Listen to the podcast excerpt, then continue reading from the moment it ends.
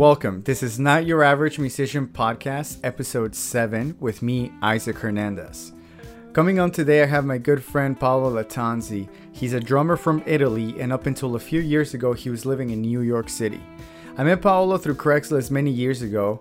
I was in search of drumming lessons, and his listing is the one that appealed to me. We quickly became really good friends, but he also became a mentor for me.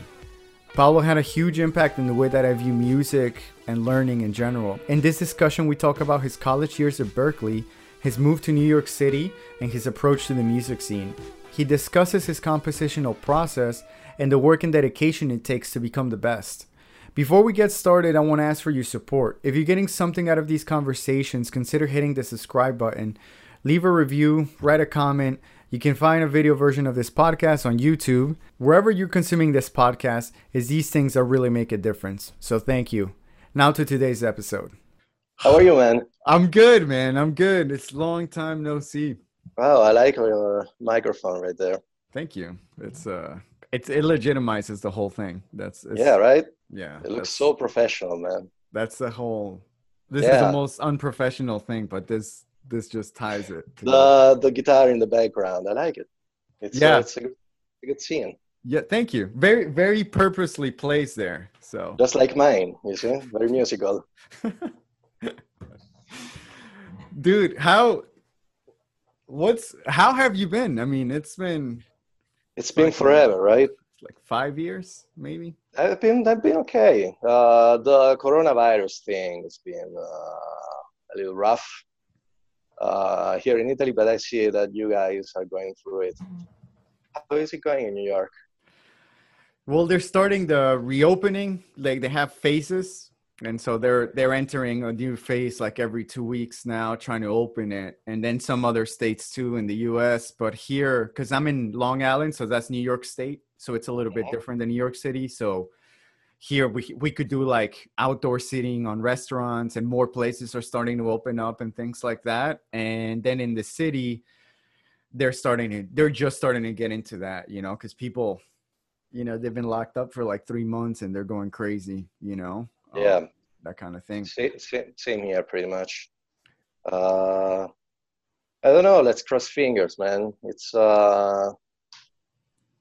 new.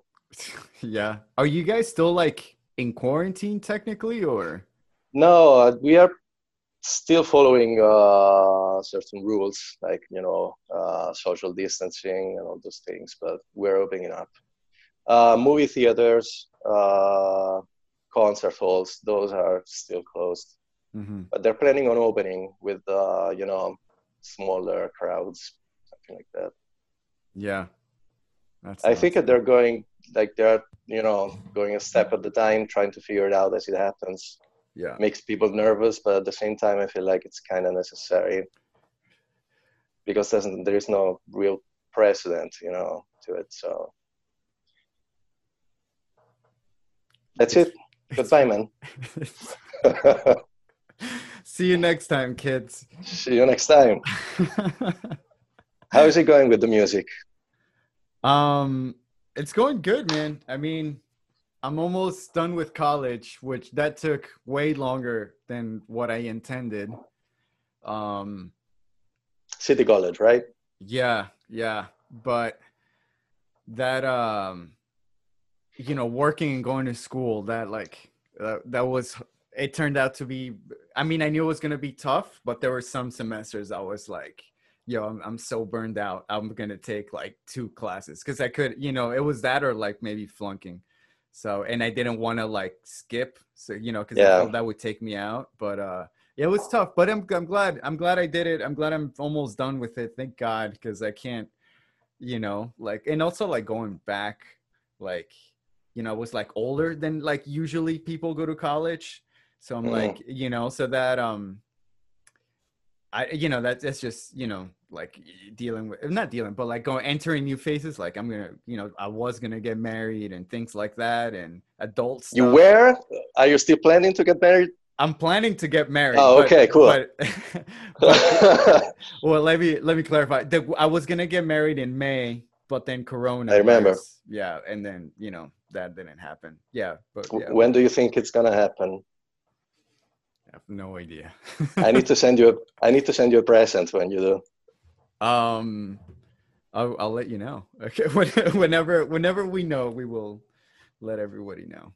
Yeah, man. Yeah, it's a drag, right? How's Jess?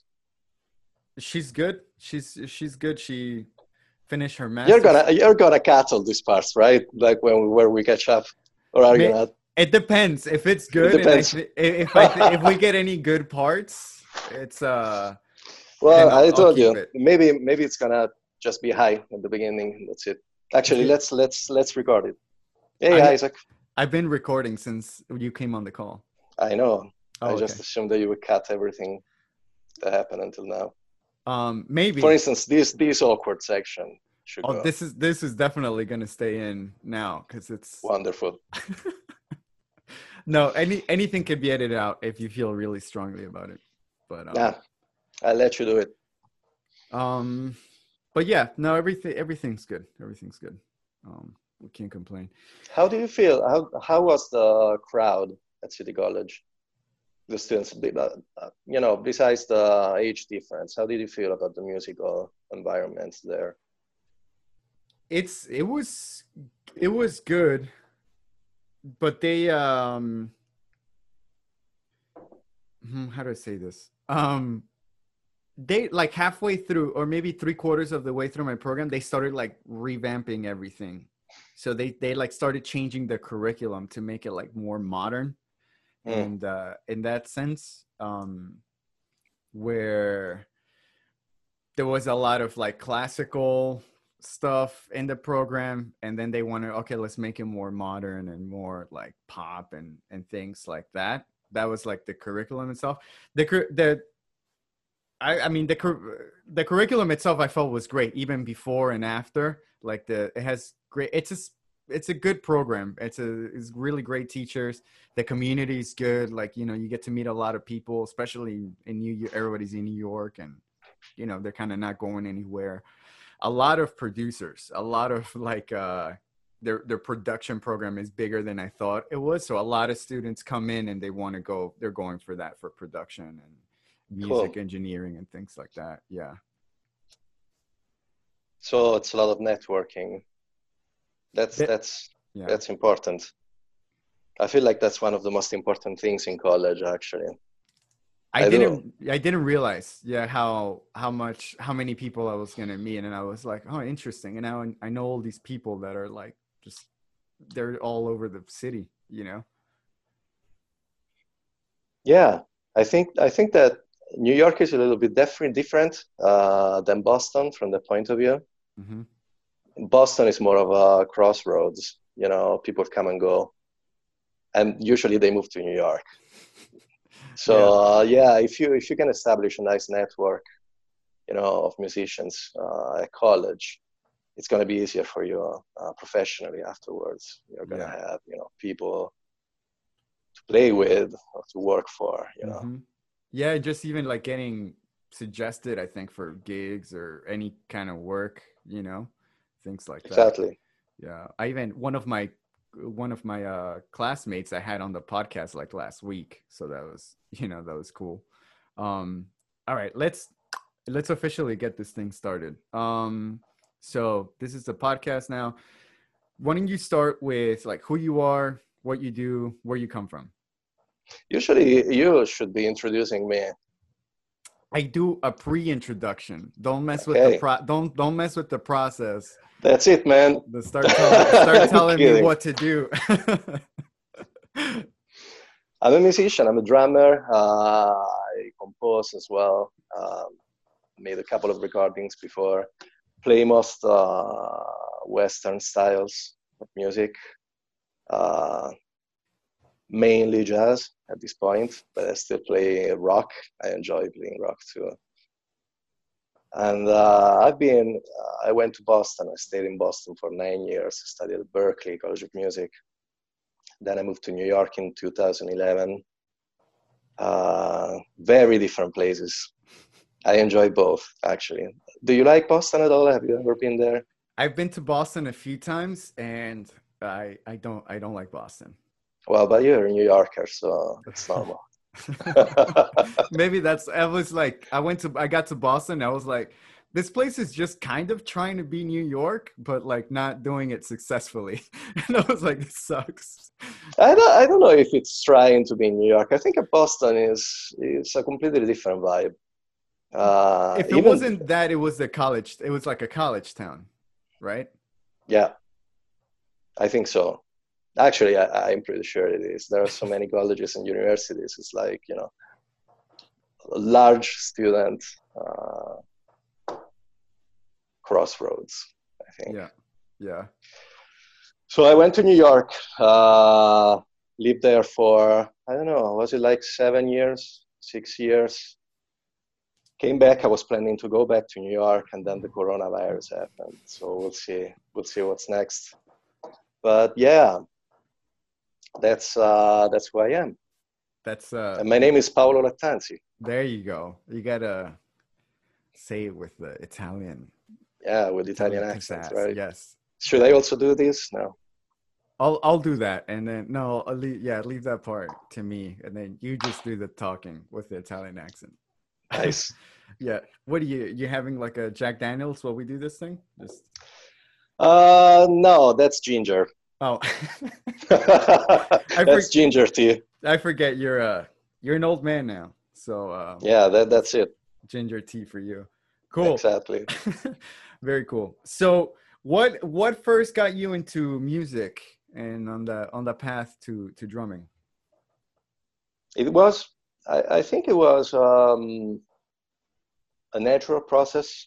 For some reason, when I listened to music, it was the drum set that I would focus on, you know.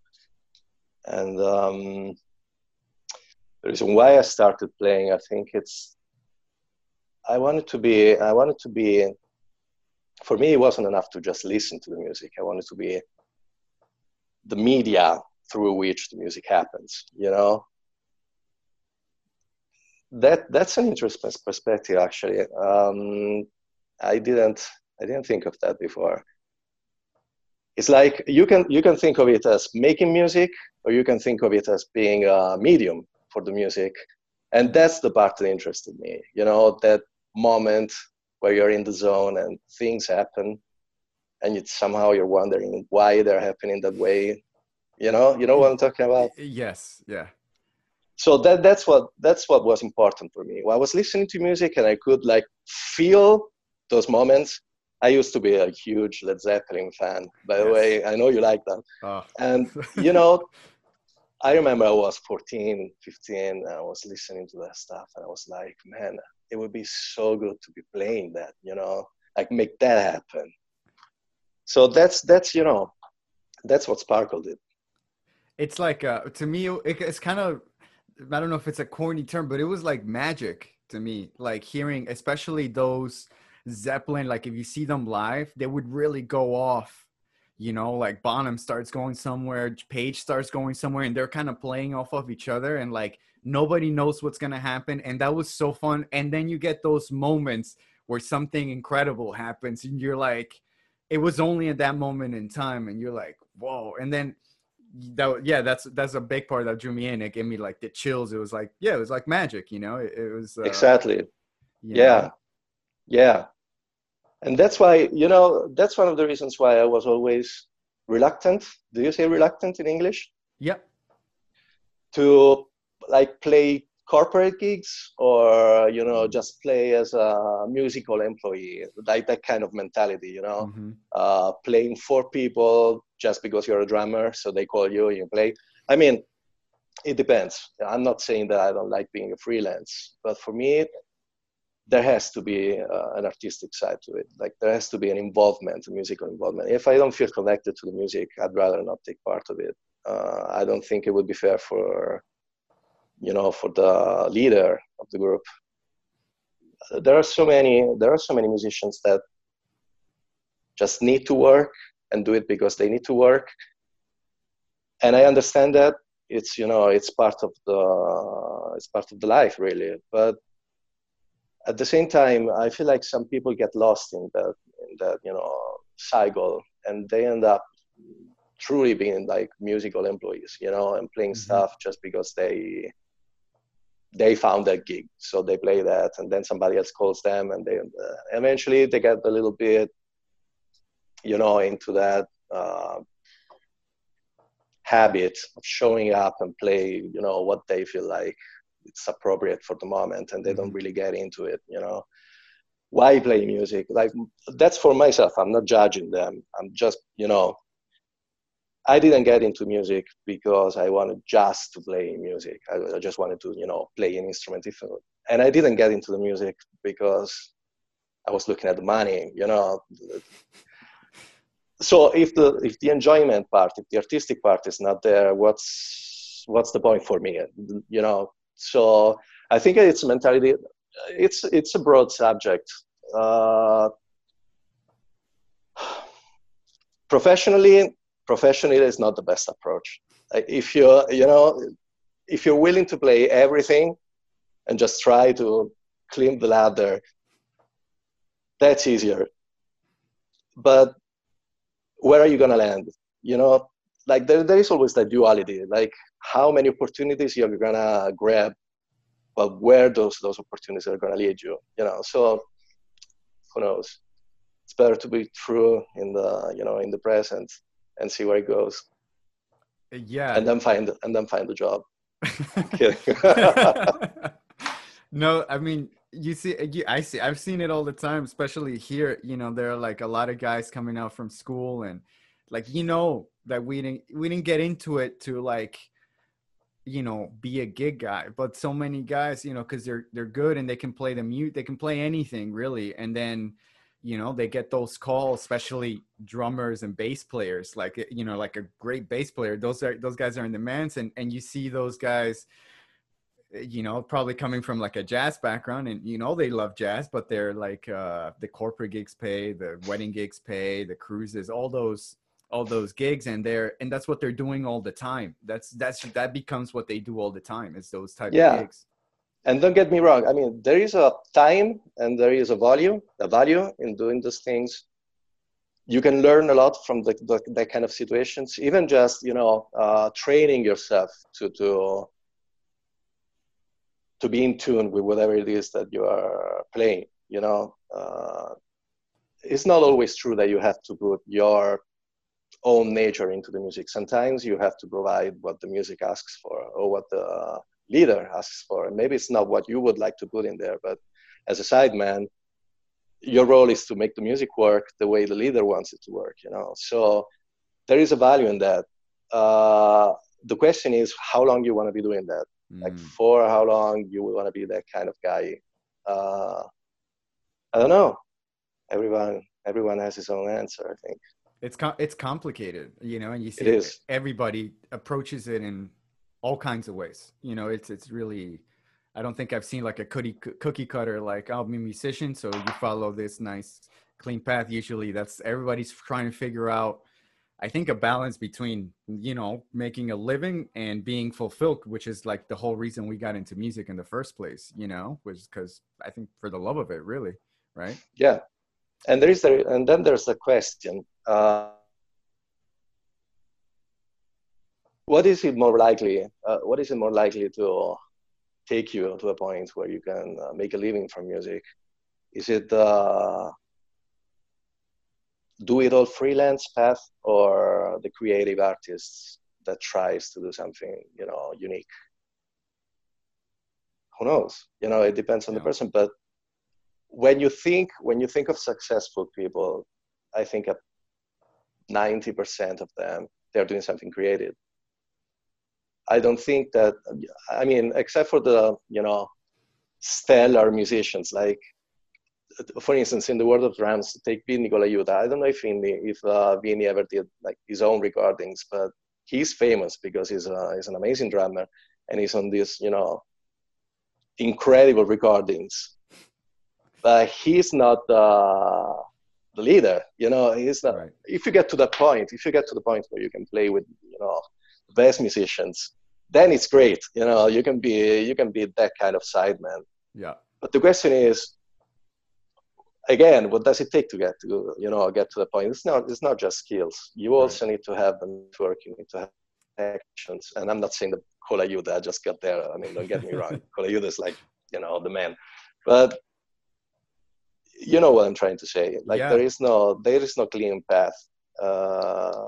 And the way I see it, is if you have to go against your own nature, it doesn't make sense. For that reason, because there is no clear path, So why try and do what other people think is right when they don't know either? So I don't know. I got into recording my original music right out of Berklee.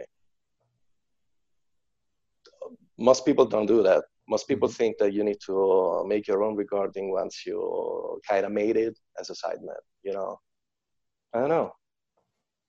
Yeah, no, I totally. It's tricky, and it has many facets. It's definitely can be a little bit complicated. Take me back a little bit. How'd you land in Berklee? Because you're in Italy, and then how did that happen? Berklee is pretty famous overseas. When you talk to people in Italy, they might mention Juilliard, they might mention Berklee. I don't know what else, in terms of music colleges. Mm-hmm. And Berklee is that place where, some of my favorite musicians went to study, or at least some of my favorite musicians at the time, So I started to think about it, but I come from a relatively small town in Italy called Macerata. It's in the center of Italy. Yeah, there you go. I'll kill you. But you can't. I know. I'm doing it because you're. That's the magic of remote conversations. Yeah. So I started to look into Berklee, and at the beginning it was just kind of a dream, kind of thing. Mm-hmm. And then I started to think, what, it might be actually something that I really want to do. I was still in high school when I started to think about it. It took some time because in Italy at the time you had to take military service. Mm. At that time it was compulsory. Do you say compulsory? Mandatory. Mandatory. Thank you. So that was a huge waste of time. I had to wait for them to call me, and then I had to do a year, and then I started the process of enrolling to Berklee. It took some time. I had to add like 3 years after high school to go. Yeah. But that's how it happens. It happened. I just wanted to keep improving musically. And I was interested, at the time I was really interested in fusion music, and I thought that Berklee would be the place for some reason.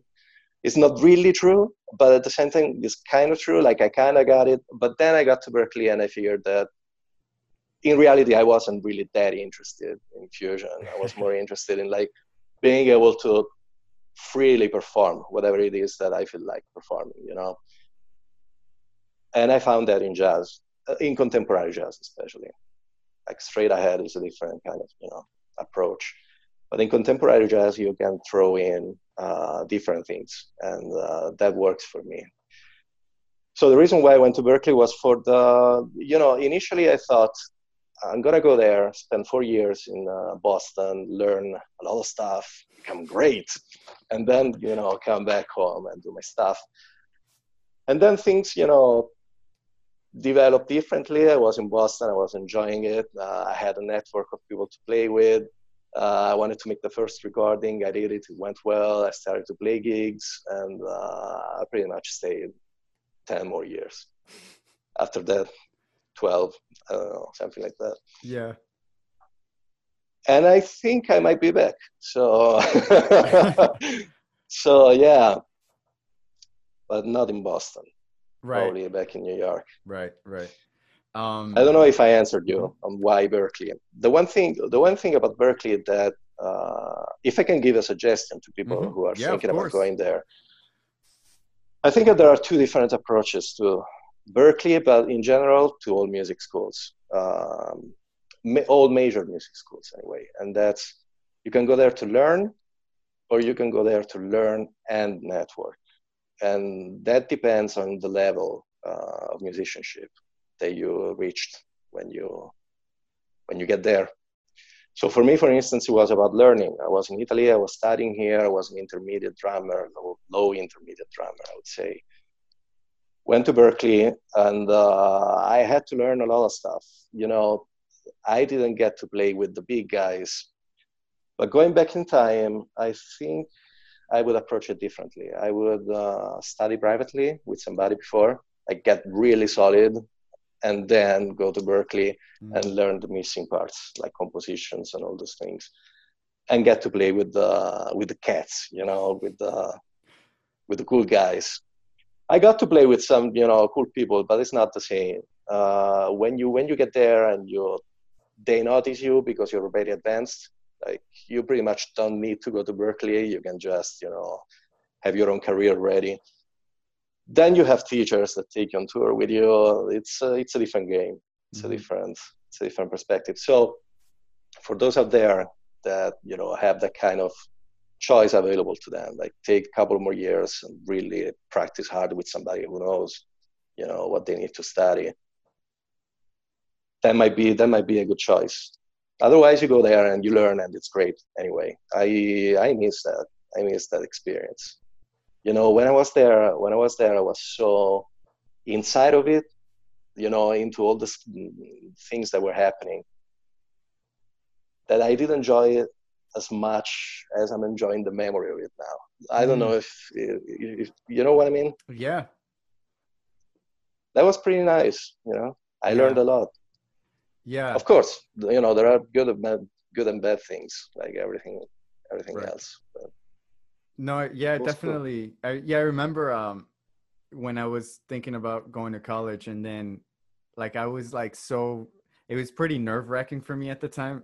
I don't know if you remember, but it was, you know, like, thinking about that. Because for me back then, it felt like such a big choice, you know, like it was going to be life-defining.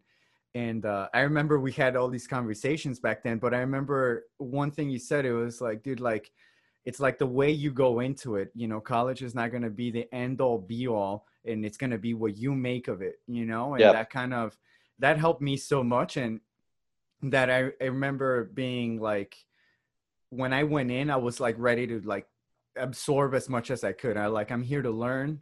I'm here to, like, you know, hang out, meet as many people as I can, but really like try to suck up as much as I can and make use of it. Cause, especially people outside, they're like always, well, what are you going to do with a music degree? You know, like, kind of, I know. And I've always kind of tried to explain, or not, whatever, but I've always seen it. I was like, it's cool that I get the degree and whatever, but it's really like, it's really about like this class that I'm taking right now. And I'm learning about like harmony or composition or whatever. And that skill, it's what's going to make me a better musician. That I went at it with that mindset, and I think that one's a big one from you that I got, like, don't go in there with that. So thank you for that, by the way. Yeah, nice. Yeah, I think so. And you know, with time, if that's the same as it happened for me, you're gonna find out that there are so many things you can still, you know, get from that experience, even like 10 years later. If I go back to my notes from Berklee, I can probably continue studying so many things, you know, like sometimes you have to make choices. Like, you have a limited amount of time in your life. Even if you have a lot of time, it's still a limited amount of time. And music is not easy. Sometimes you have to practice the same thing for a long time. So you have to make choices, and you take a path. And then 5 years later, you go like, you know, that other thing that I didn't do, I might want to do that now, you know? So it's good to keep that material around and take a look at it, you know? Yeah, I save most of it for that reason, because I realized early, like, I don't think a semester is enough to like master, you know, whatever we were going, like secondary dominance and core substitutions. I'm like, I don't think I can really like get the full hang of that in a few months, you know? And I was like, I'll probably have to, like, I understand it. I get the idea. I probably have to come back to it at some point, but you know, obviously they just, it just keeps going, you know? So that was, useful. Very cool. So what did you end up playing in Berklee the most? Was it like straight ahead jazz, fusion, contemporary? What stuff were you playing with? What kind of jazz were you playing at the time? It was the three of them, pretty much, like in different, you know, even evenly distributed. Like it was a little bit of straight ahead, it was a little bit of contemporary. There was a bunch of Latin as well. There was some fusion. Out of Berklee, I was playing with a couple of rock bands. Yeah, I always try to, you know, keep myself open to as many musical styles as possible. Of course, I'm not gonna say that I can play Brazilian music the same way that Brazilian people play it, because it would be an insult, you know, to them. Like there are kinds of music that you really need to get into, and part of that is also getting into the culture. It takes time. You need to, you know, be there. You can learn to play samba. You can learn to play bossa. You can learn to play, you know, on the Afro-Cuban side, all those, you know, different rhythms and patterns and everything else. But at the end, the true flavor comes from understanding the culture, I think. So that's one of the reasons why I didn't truly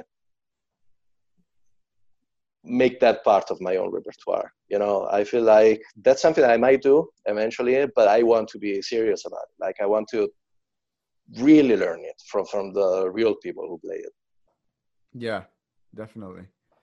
And what was it about, just one step back a little bit, while you were in the process of going to Berklee, were you like, I'm going to be a jazz drummer? Or what was your mentality as approaching to that music? When I went to Berklee or while I was at Berklee? While you were at Berklee, like, or was that your path, you think? You know, I'm going to play jazz, I'm going to be a jazz drummer. No, I never felt like I would be one kind of drummer. Okay. But when I went to Berklee and I started to study jazz drumming more seriously, I realized that was going to take time, because it was a completely different approach from the music that I used to play before. And I felt like, for some reason, I had this intuition, and I think it's true, that if you really get into the openness of playing contemporary jazz, that can be translated into different kinds of music. If you listen to the stuff that I compose, some people think it's contemporary jazz. Some people think it's mainstream jazz. Some people think it's traditional jazz. And the classical musician told me that it's new music. I don't know what that, you know, like sometimes people make, people label things because of their own experience, you know, and labels not necessarily match what reality is. I don't know what I compose. I think that there is a little bit of classical in what I write, because it's part of my culture in a way. Like it's in your ears, even if you don't really, you know, listen to it. Yeah. So that kind of a melodic approach, especially when you have multiple voices, it might be there a little bit, but at the same time, the way I compose, I think in terms of jazz, structurally, not traditional jazz, but contemporary jazz. Yeah. So I don't know, it's a mix. And from the drummer's perspective, sorry, it's the same approach. Yeah, I know. It's all good. It's the same approach. I think that the more you know, the better you're going to be able to express yourself. And when I was at Berklee, I wanted to know as much as I could. So I took the Latin classes again. I took the jazz classes. I took the traditional ones. I took the contemporary ones. I took the fusion leads. I studied with Mike Mangini, who's not a jazz drummer. So, you know, I tried to grab as much as I could and then mix them up and do my thing, basically. Trying to be true to each of those styles, first of all. Yeah, that's the, I think... I don't know if I answered your question. No, you did. Yeah, that's it. Because it's not black and white, you know? It's kind of, especially with genres and categorizing, especially music, like, a lot of, you know, there's this need to be able to like, okay, this is that thing, this is that thing, this is that thing. But like, you know, music is, it's, you know, it could get kind of boring, I think, if you're like, okay, I'm just going to do this one thing, especially if you have it, you grew up with a certain kind of music and then you have other influences, but now you think this other thing is kind of cool.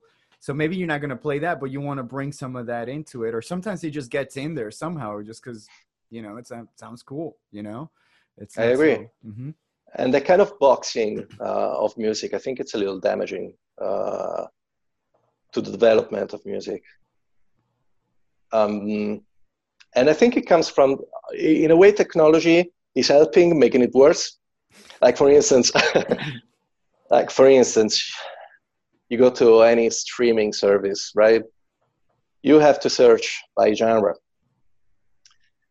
And then the system is designed to suggest you things that are in the same genre. So, you know, you end up closing yourself. And I don't think it's good in any way. Yeah. I don't think it's good in any way. It's weird because I've had Spotify for like maybe 10, 15 years now, like, you know, since early. So these things... they like pick up on your preferences, right? So sometimes if I throw like a random thing, like, or like to give me a mix, I'll get like Bach in one, and then I'll get like Wu-Tang, and then maybe some Coltrane after, you know, like that's how random it's gonna, you know, because it's like, how can you categorize, you know, like a lifetime's worth of listening and music? It's like, it's impossible almost, you know? I agree. And why would it be? Like, why would you, you know, it's like food. Why would you be the person that only eats pasta? In my whole life, I like pasta, so that's all I'm going to eat. Yeah, but do you want to have, like, some fish? No, man. Pasta. That's it. Yeah. Would you like to have some cream on your pasta? Never. My pasta only goes with tomato. You know, like that kind of approach. It's there. Like there are people that, for instance, in the world of jazz, there's a lot of that. Like if you play straight ahead, you're a straight ahead guy. If you play free, you're a free guy. And you know, sometimes people don't. And that's universal, by the way. It's not just New York or Boston. In Italy, it's the same. People have this. We all have this need to categorize, you know, and once you categorize, you put things in drawers and you don't move things around. And it's, I don't know, I don't agree with that kind. I like to play different things. And I like to play with people that play different things.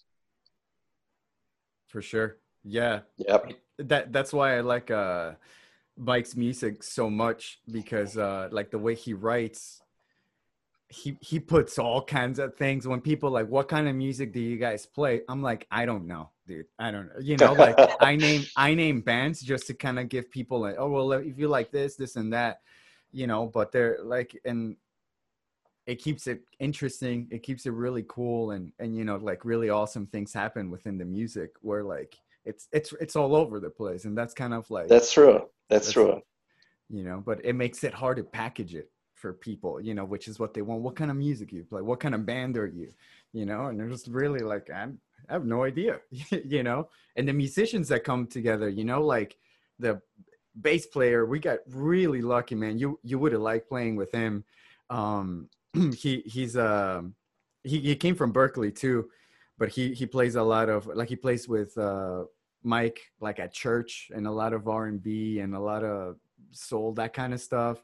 And then you have like this drummer that he's played with, like people from, like, he's played with like really big acts like Sean Paul and like Jennifer Lopez and things like that, but he's real good. Yeah. And he comes from like that, like also, I think that like church background, and you have Mike and then you have me, which, you know, whatever the hell that does, you know, but you get a really cool mix.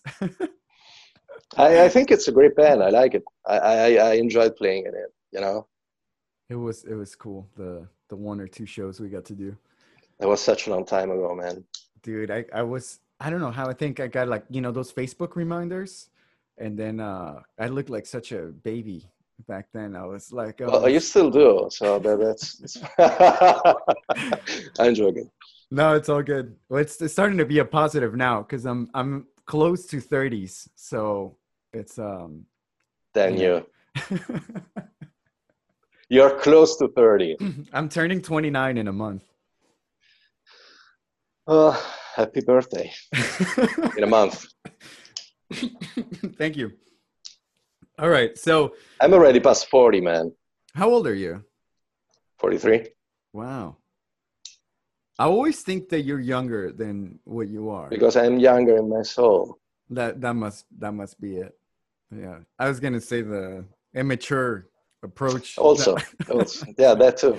But just by your text messages alone, you think I was texting another 29-year-old. Well, you know, music keeps you young. Yeah. So when you got done with Berklee, you were doing that stuff. Talk to me about when you first made it to the city. What was like the musician life back then for you? Oh, that's an interesting question. When I was in Boston, my network of musicians were students. It was people that came out of Berklee, that came out of New England Conservatory.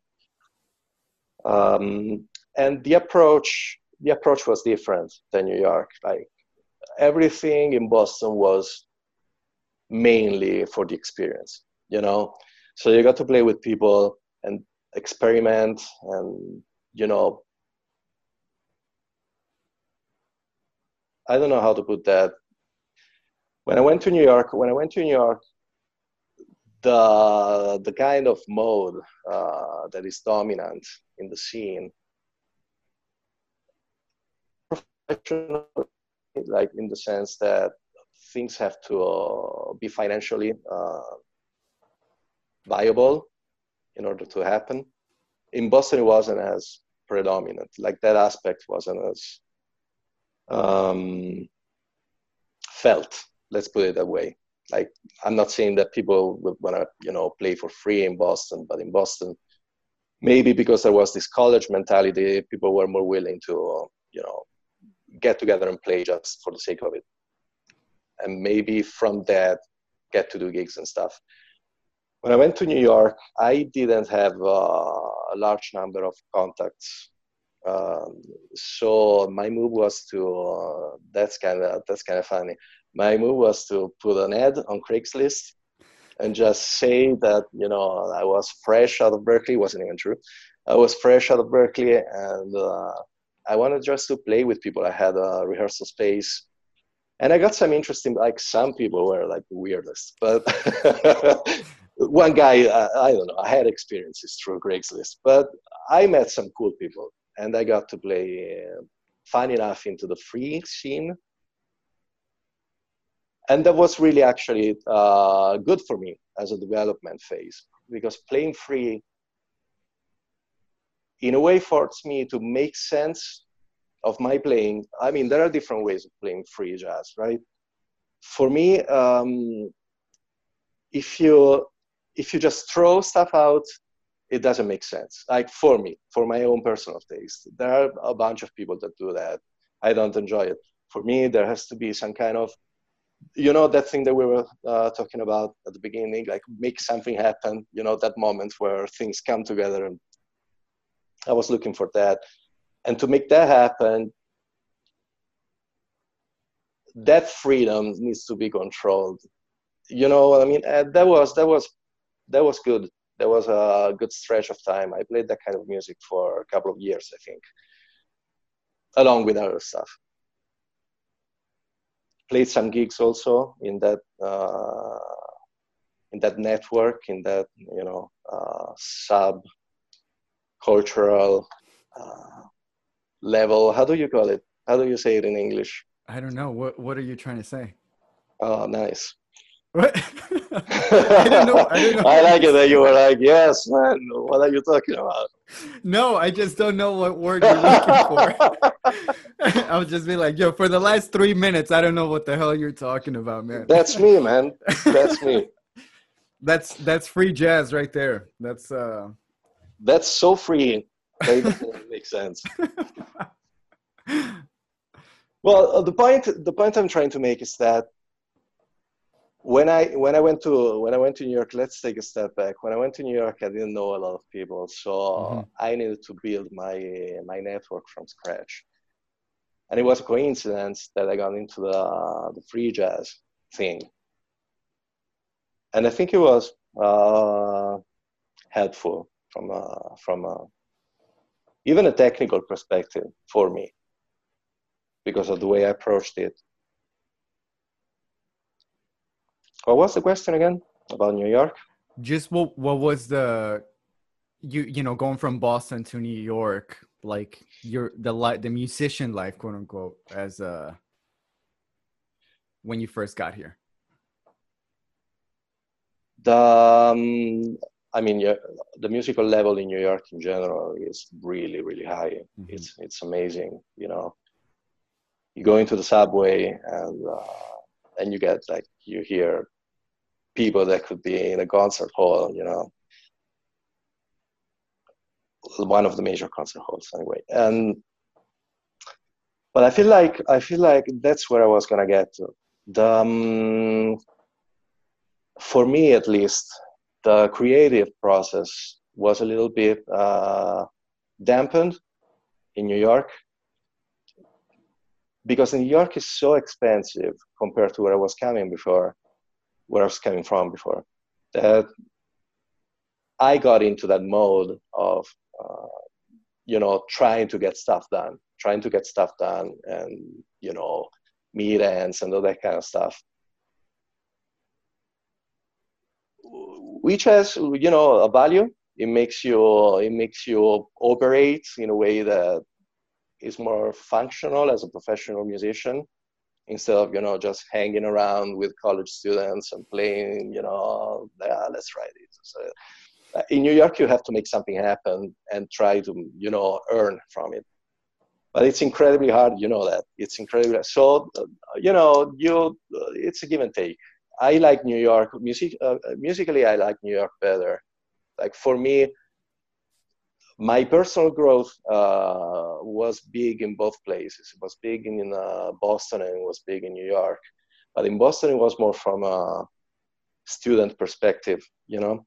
In New York, I had to teach myself to make certain things work. And I think that's, you know, that's important. So, yeah, because like you said, the cost of living in New York, it's so high that you can't just kind of like chill back and hope it's gonna work out, you know, because it's like, you know, you're thinking about, you know, just expenses every month, you know, and then, you know, musical career and, you know, all these things that go attached with that, right? It's like you always got to be making moves, right, for, I guess, for better or for worse. I don't know, because you're right. And things have to be like happening, you know? Yeah. Yeah. So the speed of this, the pace of the life too, right? Yeah. Yeah. It's crazy. For instance, so this is the first thing that happened. My English is gone. I wanted to continue my band. I had my band in Boston, but it was in Boston. So I had my second recording done. I wanted to make a third recording, and I wanted to start from gigging with the old and new tunes, and then get into the studio.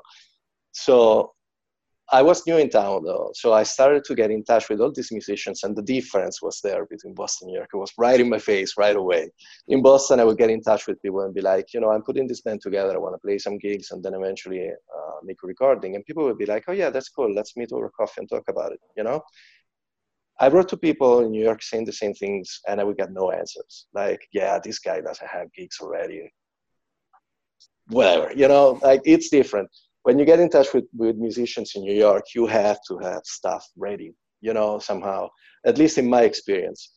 Then, of course, maybe for you it can be different because you're going to college in New York and you have your personal network. That's the network I was talking about before.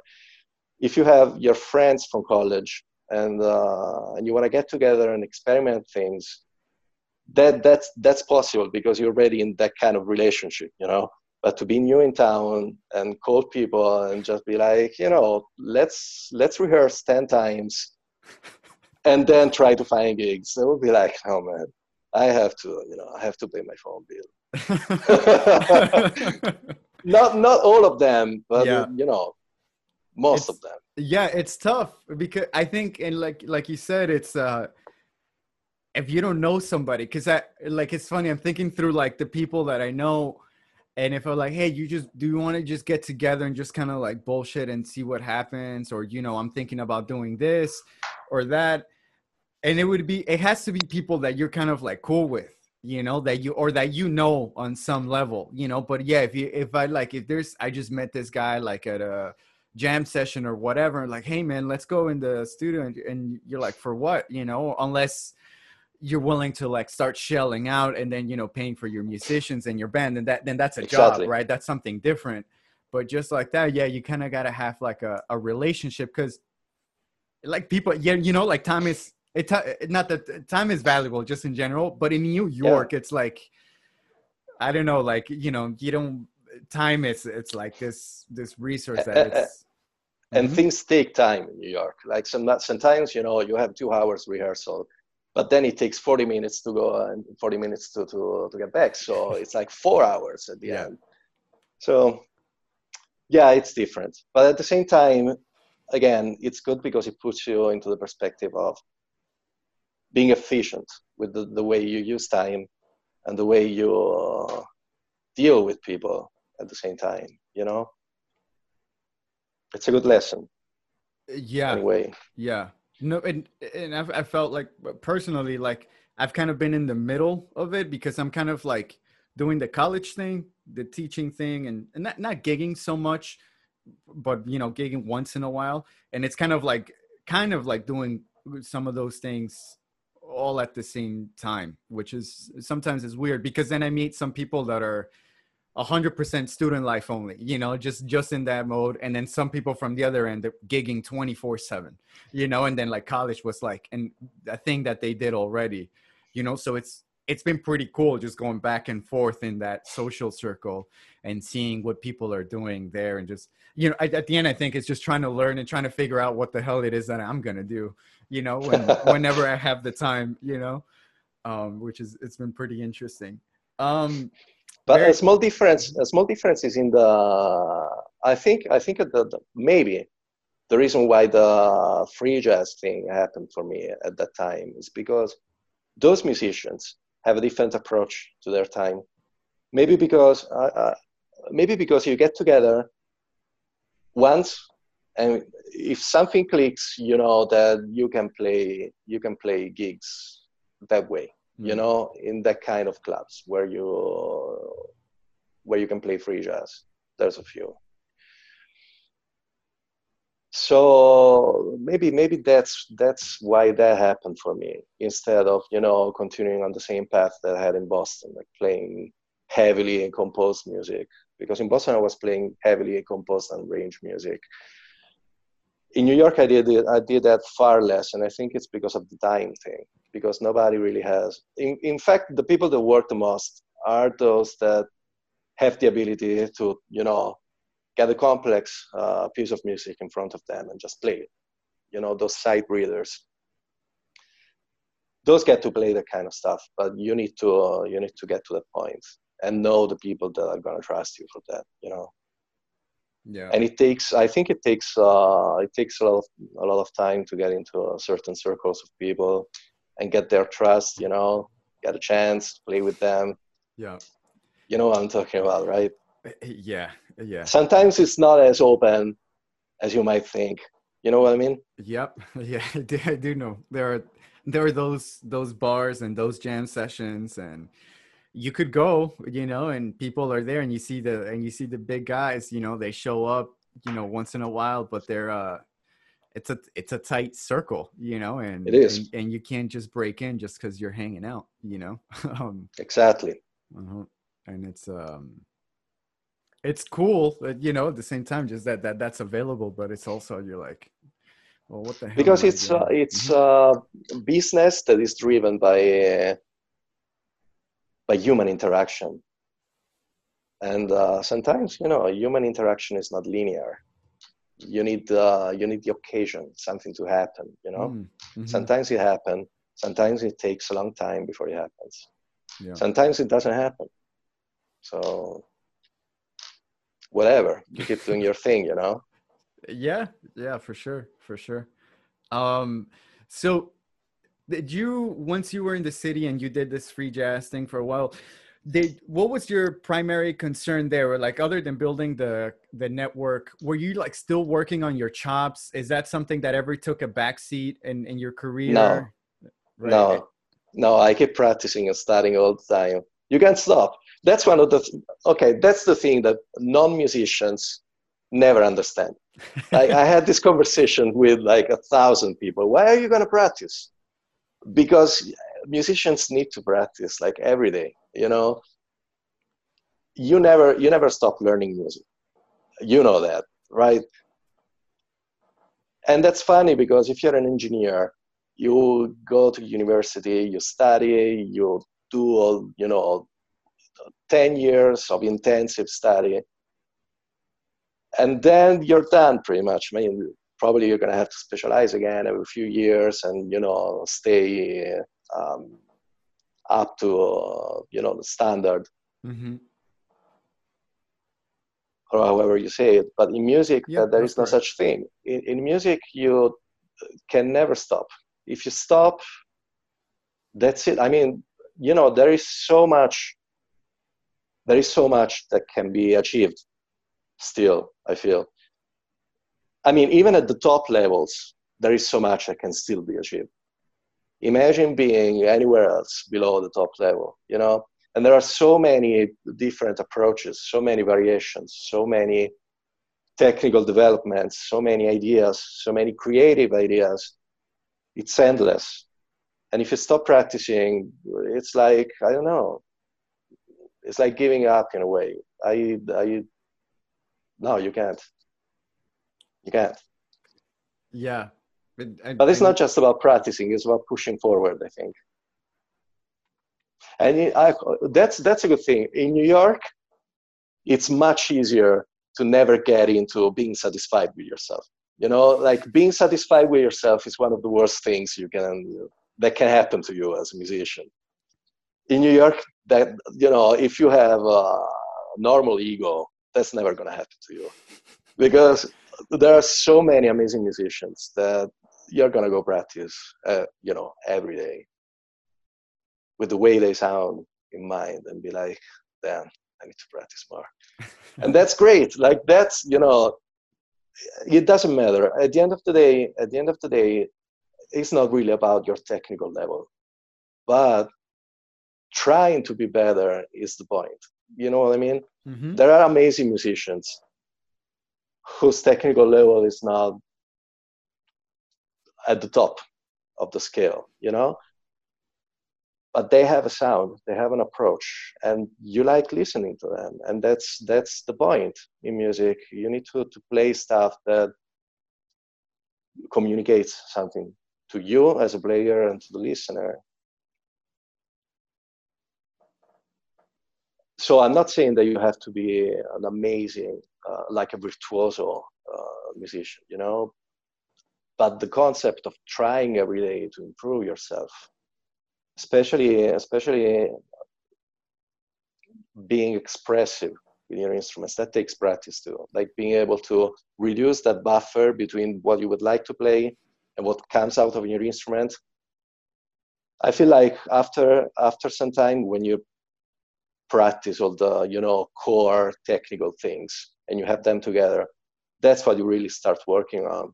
And that's what makes a difference between different musicians of a certain level, like how able you are to get what you have inside through your hands into the instrument and outside, outwards. That takes time, and that takes a lot of research. And that's what I always focused on, along with the technical stuff. But that's important. And that's part of the stuff I was talking about before when I was mentioning, free jazz and trying to make sense of it and trying to make stuff happen. There is the ability to express certain things that come from so many fine details, so many, there is a nuance in the way you approach certain things. And to make that happen, you have to have control, but enough control to not worry about control. It's like talking. Like for me, for instance, when I speak in English, especially now that I've been in Italy for a few years, I don't know if you can perceive it, but I'm struggling a little bit. It's not like the conversation we used to have. I'm sorry, man. I need to practice more. But, when you can express yourself freely, like you're speaking English freely, you can choose the words. You can choose the way you put your sentences together, the length of your sentences, the cadence. You can choose an objective over another. Adjective, not objective, sorry. It's all good. And really, aim at that specific meaning that you want to convey. In music, it's the same, but it takes a special kind of practice, like really focused practice in, try to make that happen. So, yeah, long answer to a short question, but no, I never stopped. No, it's okay. You go through different phases. Yeah. Sometimes you study more, sometimes you study a little less. But stop practicing is like, I don't know. For me, if I don't play for a couple of days, I can really feel the difference. It's kind of it's kind of annoying in a way. Like the way you have to be on the instrument all the time, because otherwise you start to feel the detachment from it. Maybe it's just a feeling and it doesn't show outside, but after some time, it starts showing outside as well. I feel like even if you feel it, that alone impacts. Maybe if you make a recording and it sounds the same, but your mental process of it is not the same. So your expression is not going to be whatever's coming out. There's kind of like a block there. Even if people perceive it as like it's the same thing, you sound the same. But the inside process is not the same. You know what I mean? Exactly. Yep. That could be an upside, like the excitement of getting better on the instrument. Sometimes, like, so you play with more excitement because you haven't played for a few days. But yeah, no, it's not worth it, I think. Yeah, you're just more eager to do it. I don't know if better. But I remember that made a huge impact. I remember those I took drum lessons from you, which did not take at all, but that's a good advertisement for my take lessons from Paul. Doesn't take it all. What I meant to say, my drumming didn't take at all, but what I learned from you was what your approach to learning music made a big impact on me. Your approach to practice. And those, awesome. That really stuck with me, because I thought before that, I used to think that music was going to be more linear and my progression was going to be linear. And then I was going to reach a level and then I could just cruise. I thought that's what was going to happen. And then I saw you, which I perceive you to be here at this level, right, of proficiency.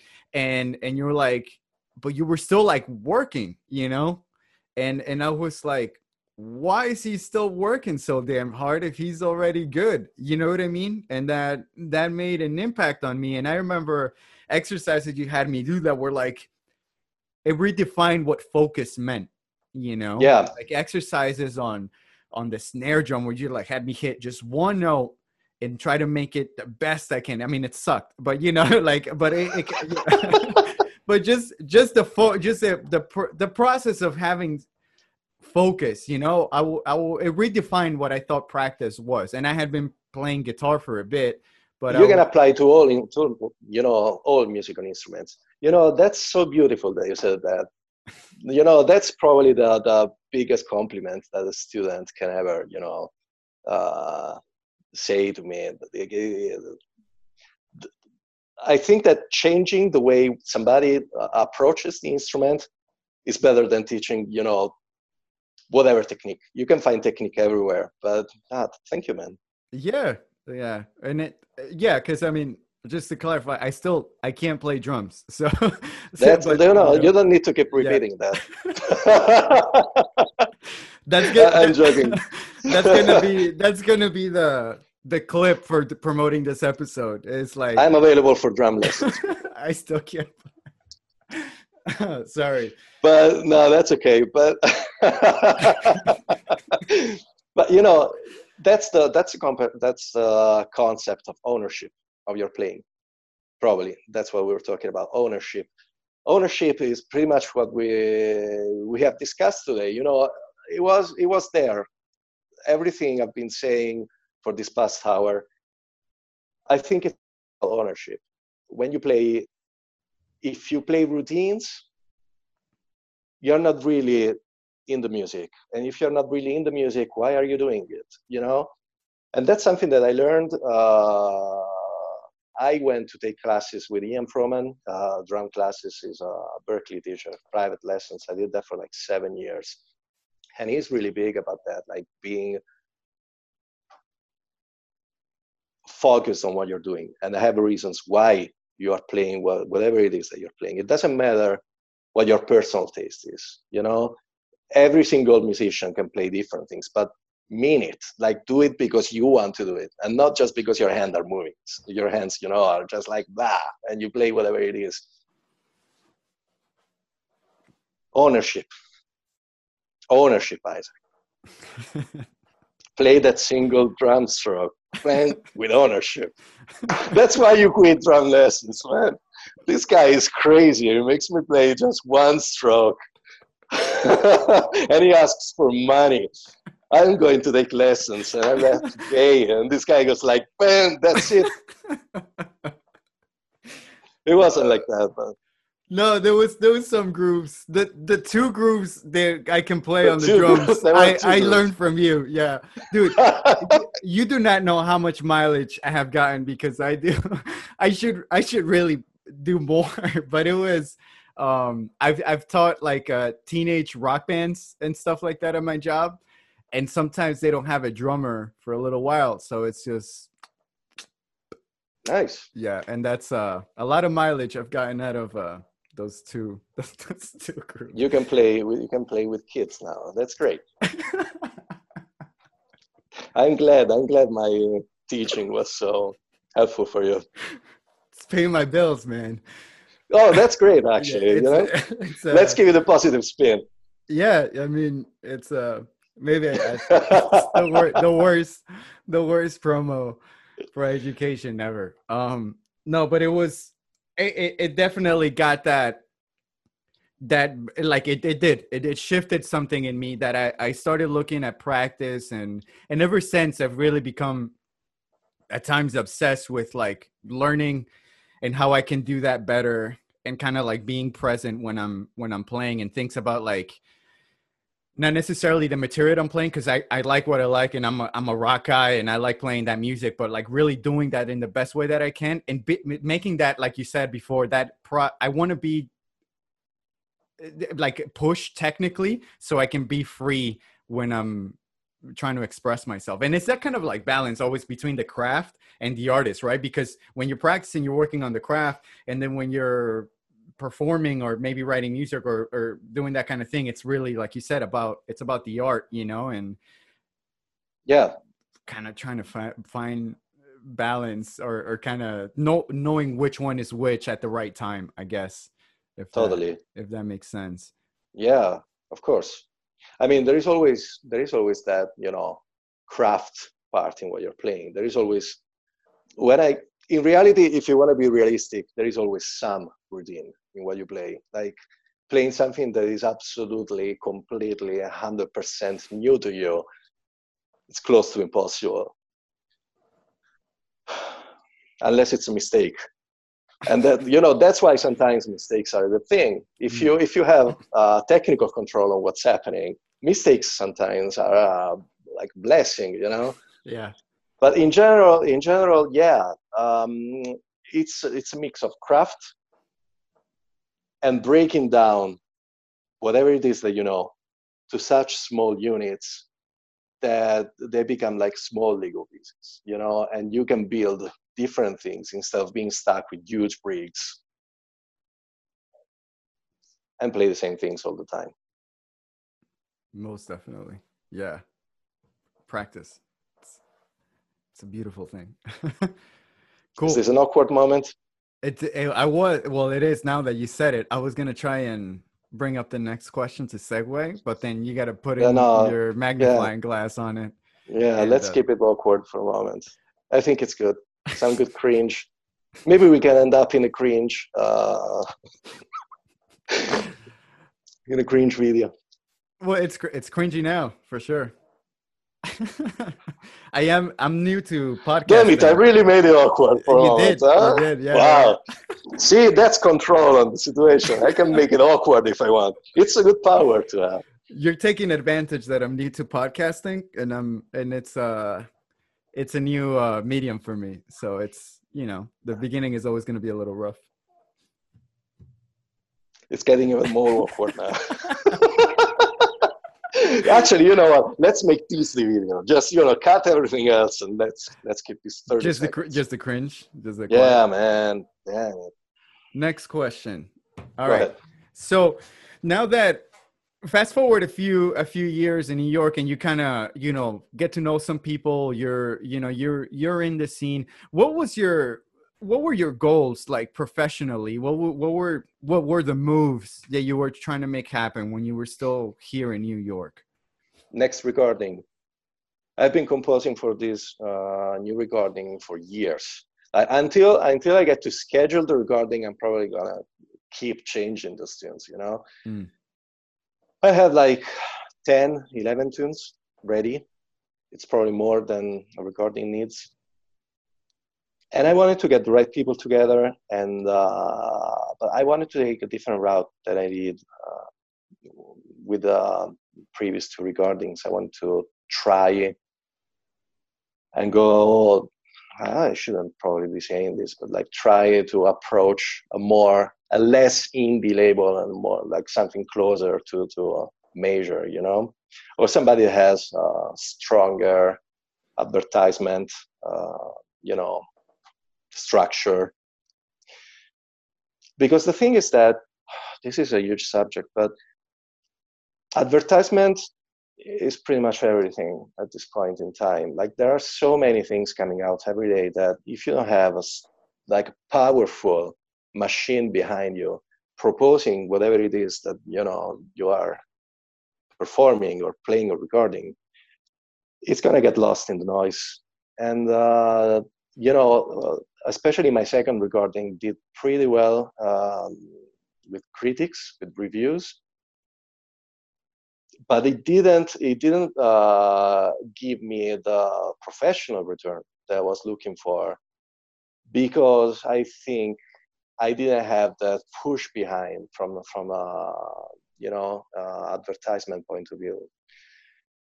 And that's normal, like, you know, but at the same time, I felt like, you know, third recording, I want to do something a little different if I can. And something was in the air, still is. So let's see what happens. Yeah. But yeah, the next development would be another recording. Right. Cool.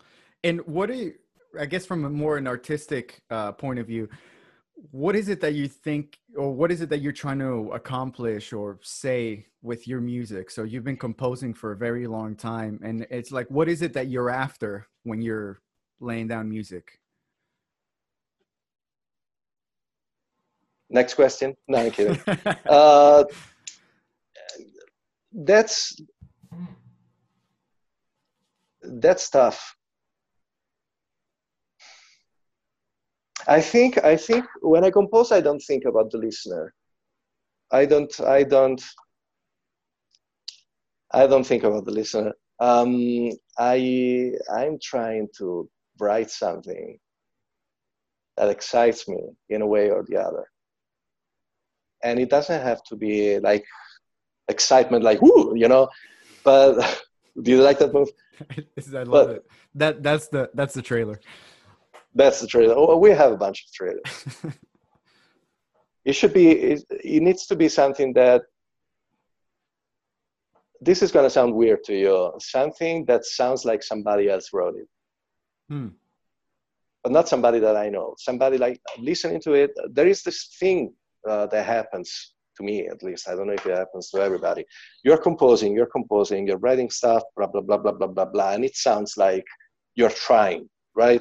And it might sound nice, might have value, but it's not there yet. And then at some point you reach that combination, like something happens into the melody, for instance, and it sounds like a composition. Like you're listening to it for the first time, like you're listening to something that comes from the radio, for instance, or it comes from TV, from a recording.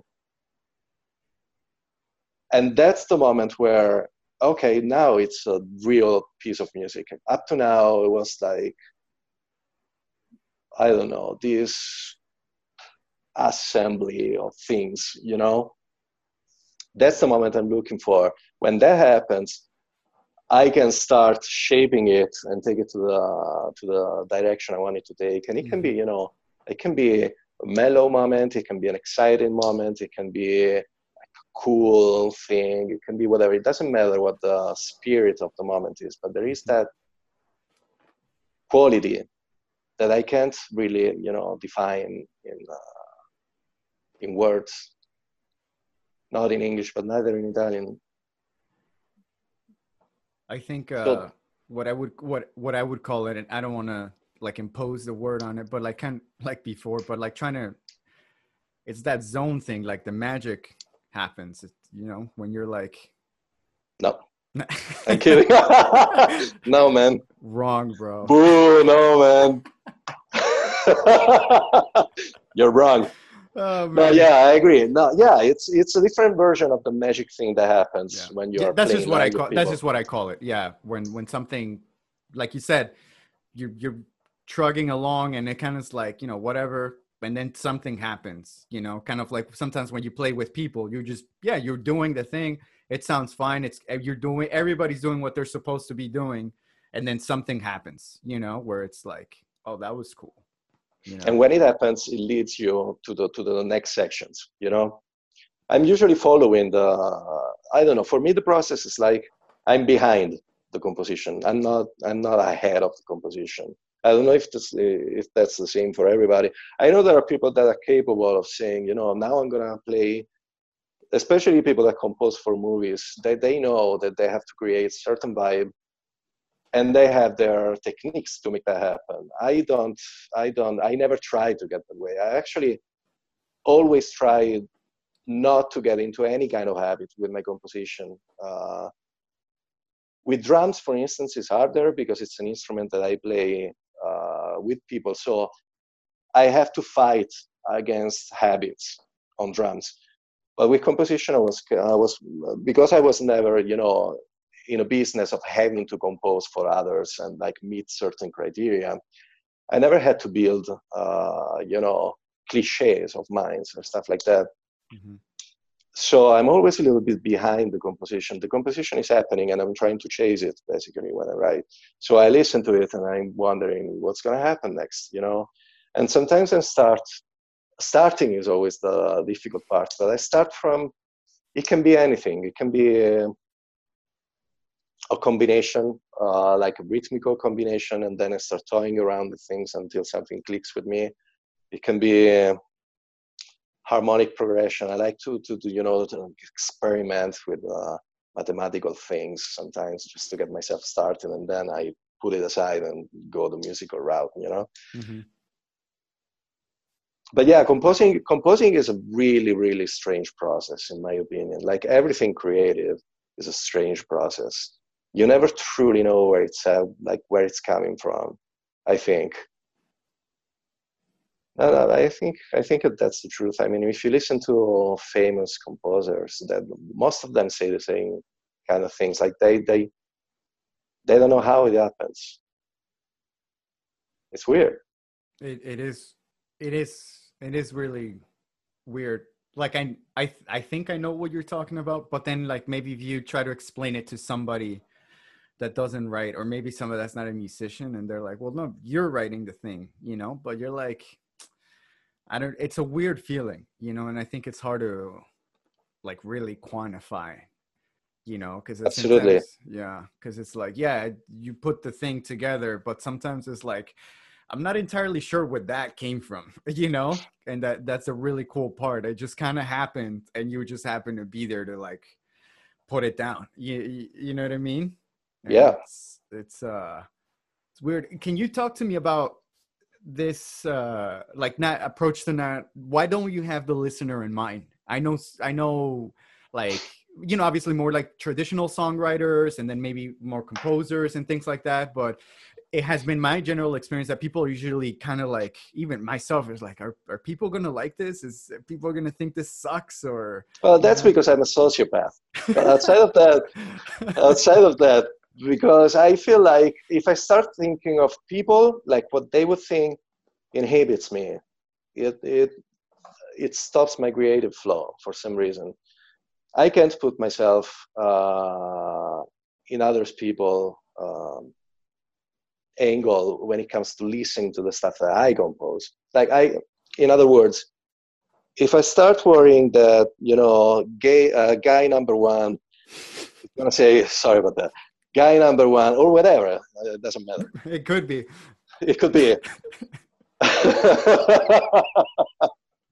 This should be the spot for the. If you have guy number one. If I have guy number one saying that, you know, this is not mainstream enough. And guy number two saying, you know, this is really progressive. And the guy number three saying, oh, this section is a little too mellow for me. It should go a different direction. I start questioning myself to a degree where I'm not thinking musically anymore. I go to a place where I worry about what people would think. And it's not a good place to be creative when you worry about what people will think. And also, I'm of the philosophy that people will like things. People may like things that they didn't expect they would like, you know? So, you know, I compose because I want to compose. I compose because I want to write stuff that I like. So that's what I do. That's it. Do you ever show, like, when you're in the middle of a composition, do you ever like show that to anybody or ask like, what do you think about this? Or is it just you? I tried. No, I have never done that for some reason. Mm-hmm. I tried at some point a few years back to compose some stuff with other musicians. It didn't work out for some reason. Mm-hmm. I don't remember specifically why it didn't work out, but you know, composing is like, I'm trying to talk to you and I have to talk to you. Like I can't compose phrase. I don't know. I'm trying to say something. Maybe it's not even true. Like for other people, it might be easy to compose as a team, you know. Mm-hmm. For me, maybe because I didn't get to experiment with it enough. But so composing as a team or like with other musicians, I have never done it. Mm-hmm. As far as checking what other people would think of my compositions, not before the song was completed anyway. I did it sometime before making the recording, like playing the music. I compose on Finale mostly. Okay. 99% basically. So I would play back the song and be like, what do you think of it? You know, I'm trying to get their perspective and maybe modify something if I felt like it was needed, but didn't happen much. Yeah. Yeah. So it's pretty much a long process. Yeah. Lonely process. It was like a meditative. Yeah. It's do you ever consider like the reception afterwards, or is that not part of the process for you? Well, you always worry about that. Mm-hmm. At some point, you know, like the music needs to be played to people. Like, I don't want to send the message that you shouldn't care, you know, about people. That's not the point. But at the same time, you know, name a musician, anyone, Jimmy Page. Let's say Jimmy Page. Go on YouTube on a Jimmy Page video and look at the comments. There are going to be a number of people saying that he sucks, right? And he's great. Like, in my opinion, he's like one of the very, very best musicians we ever had, you know, my opinion. If you start worrying about what people think, you'll go down a spiral that doesn't take you to good places.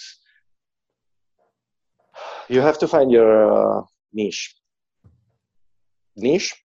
Yes, correct. Niche. Very cool. Awesome, man. Well, that's it. That's it. Really? That's all I had. Damn it, man. I was hoping for you to ask me philosophical questions and stuff like that. People, they don't care. They just... That's a possibility. Especially if I have to say something philosophical, I don't think they will care, yeah. No, I mean, that's what I had... plan as my quote. That's what I wanted to talk about. I've been leaving it open. Like, if there is anything that came up that you want to talk about or anything like that, it's totally open. Whatever you want to say. I'm cool. Cool. I just wanted to have another awkward moment in reality. Oh, it's here. We're in it right now. That's it. Cringe compilation number 2. Cringe, the cringiest podcast. So what's next for you musically? I think really it's going to go down the path of teaching. I think that's going to be my primary focus. I didn't expect it, but I quite fell in love with it. Same happened to me. I didn't want to teach for a long time. I hated teaching. And then at some point something changed.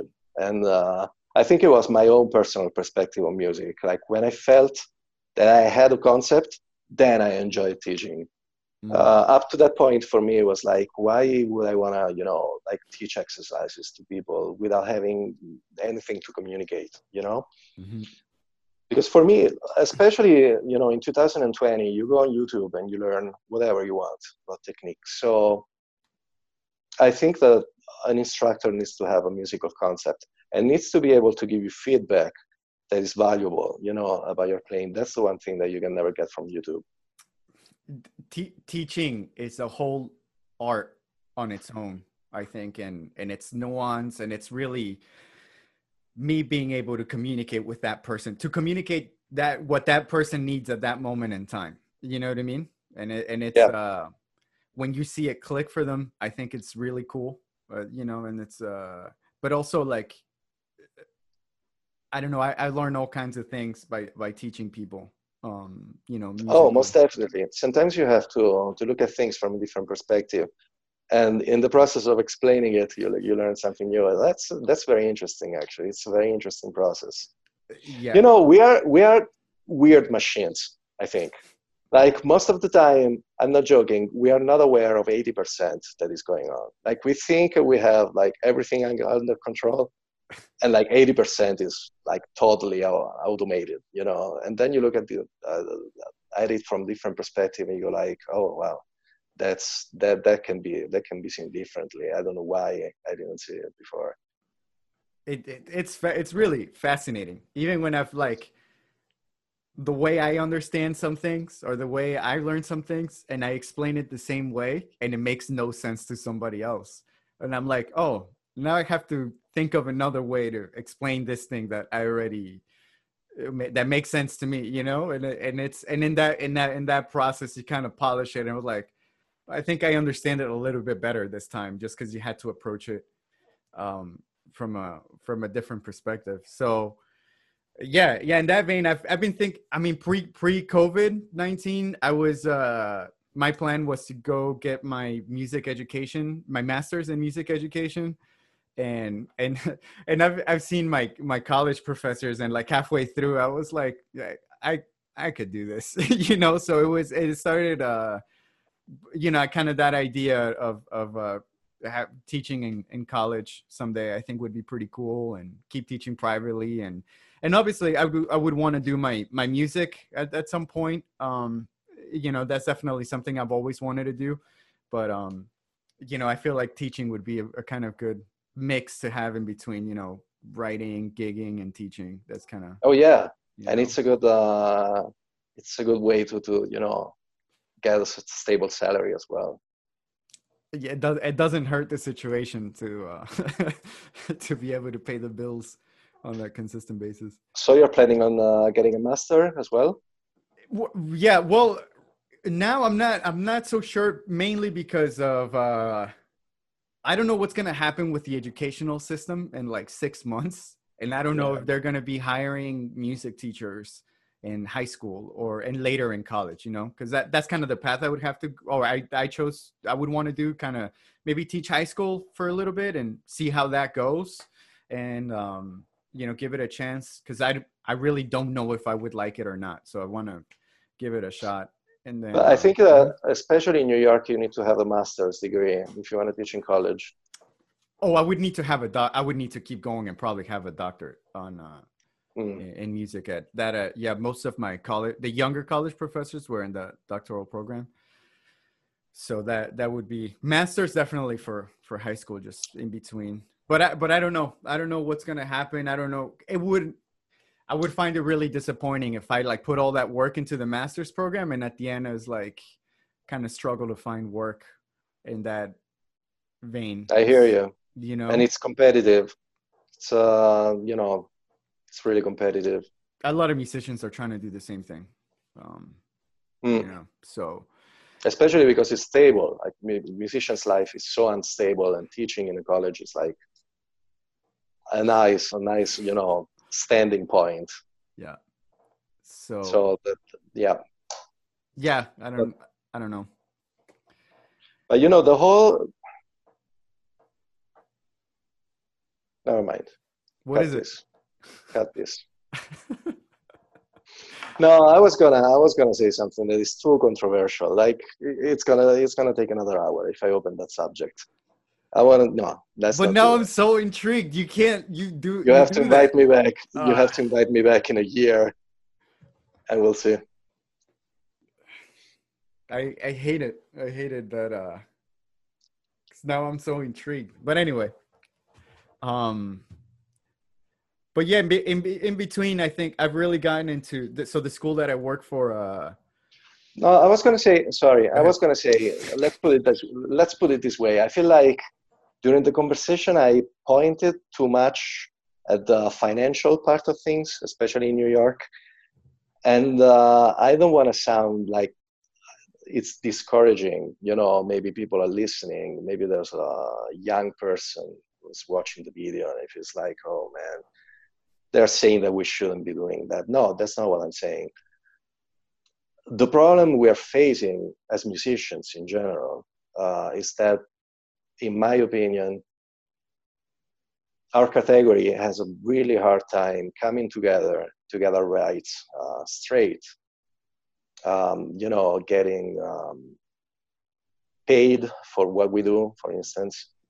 Getting streaming services to pay what it's right for the musicians. If you take some services, they pay less than thousands of a cent per, less than thousands of a dollar per stream. So that you know, I wish well-known musicians, like musicians that don't need to worry about the image that they project,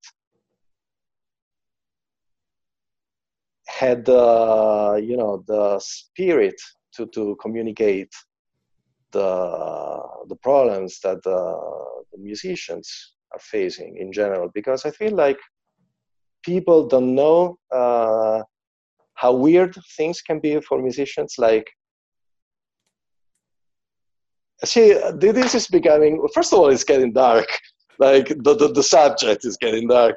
I don't know how to give it a positive spin without making it sound. Just say what you gotta say, and then we'll take it. You know, you take it from there. But this is the point. If me or you go on a podcast and say, you know, people need to stop. Piracy needs to stop because it kills the music. Clubs need to start paying more. People need to be willing to spend some more money instead of like $10 a month for unlimited streaming. Because musicians have a hard time getting their fair payments for the work. If somebody like me or you say something like that, there will be people to be like, yeah, but because, you know, you should be better because you're not good enough. But the truth is that everybody goes through. There are famous musicians, like there are legends of music that died in poverty. And it's a travesty that a society allows something like that to happen. And I think it's something that musicians that are in the spotlight and nobody can question their success level, they should point out these problems. Like they should help the community of musicians somehow. That's something I wanted to say. Yeah, do you not think maybe those musicians that like made it, like financially and successfully, they're successful, that they're maybe like, so they're so disconnected now from, if they were ever at that point, to kind of like be like, hey, you should help those guys out, you know, that they maybe they're too far apart from the struggle, right? Like of just smaller time musicians. Yeah.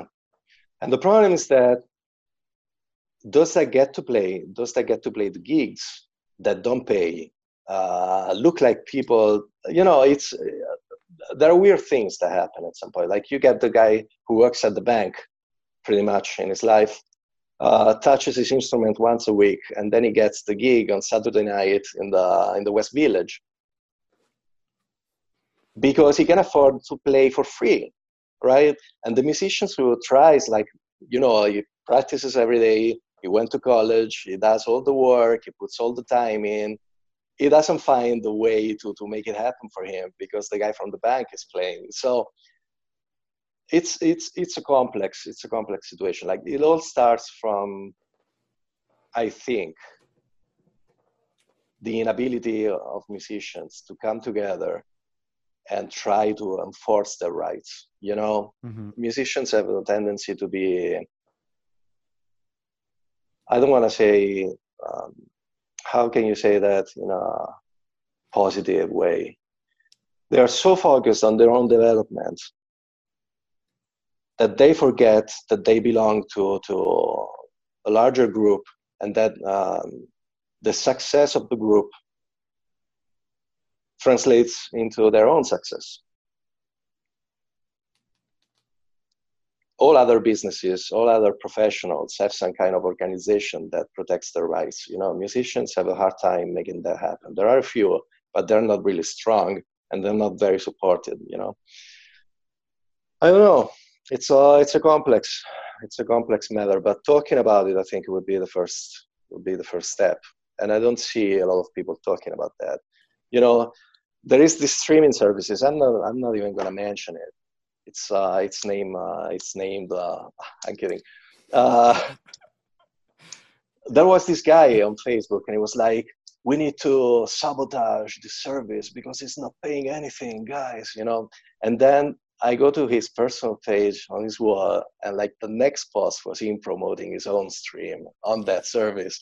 And I'm like, "Come on, man! I mean, let's get it together a little bit. Like let's work as a community and try to make a point, you know, instead of expecting things to happen." And when somebody like me, for instance, I'm pretty sure somebody's going to comment, "Yeah, but you know, you should be happy about me making music," whatever. Yeah, of course I'm happy about it. But somebody can be happy about being a lawyer and still, you know, be valued for his work, you know. So whatever. I know it's a dark subject. I know it's complicated. I don't think it's dark necessarily. I think it's just reality. Like it's I think, you know, musicians, they love what they do, but making money out of what you love, I think it's a reality, you know, and getting paid for what you do. It doesn't sound dark to me. It just sounds like you know, that's the situation. It's what it is. You know, like you said, you brought up the lawyer. Somebody loves being a lawyer. They get paid for being a lawyer. You know, you're a musician. You should get paid for being a musician. I think, yeah, it is largely more complicated, I think, you know, because it's not like you just apply for your musician job, you know, after college, and then you're kind of good to go.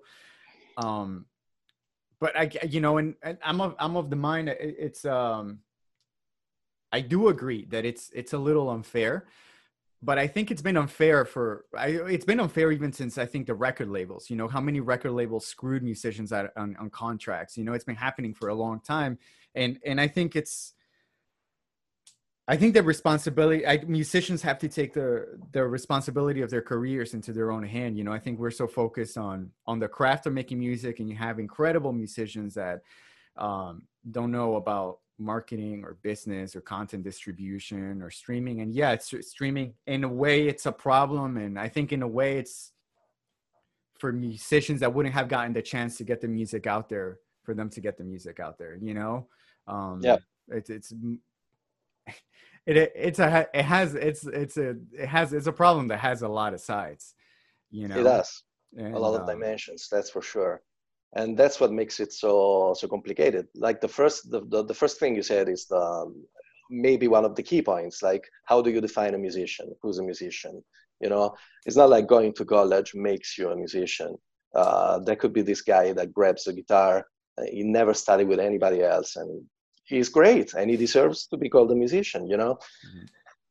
So I don't know, but there is this message that, you know, travels through society, that music is this commodity that comes for free and everybody enjoys. And the person who's making it is at the end of the chain of exploitation, you know? Yeah. And it's kind of sad, not because, here's the thing, the perspective that I'm giving it is not, oh, you know, we should be making money. It's more like, you know, if this keeps going on, it's gonna affect music in a way that is so damaging that eventually you're going to get only people that do music as a free time, as a spare time, you know, activity, making music.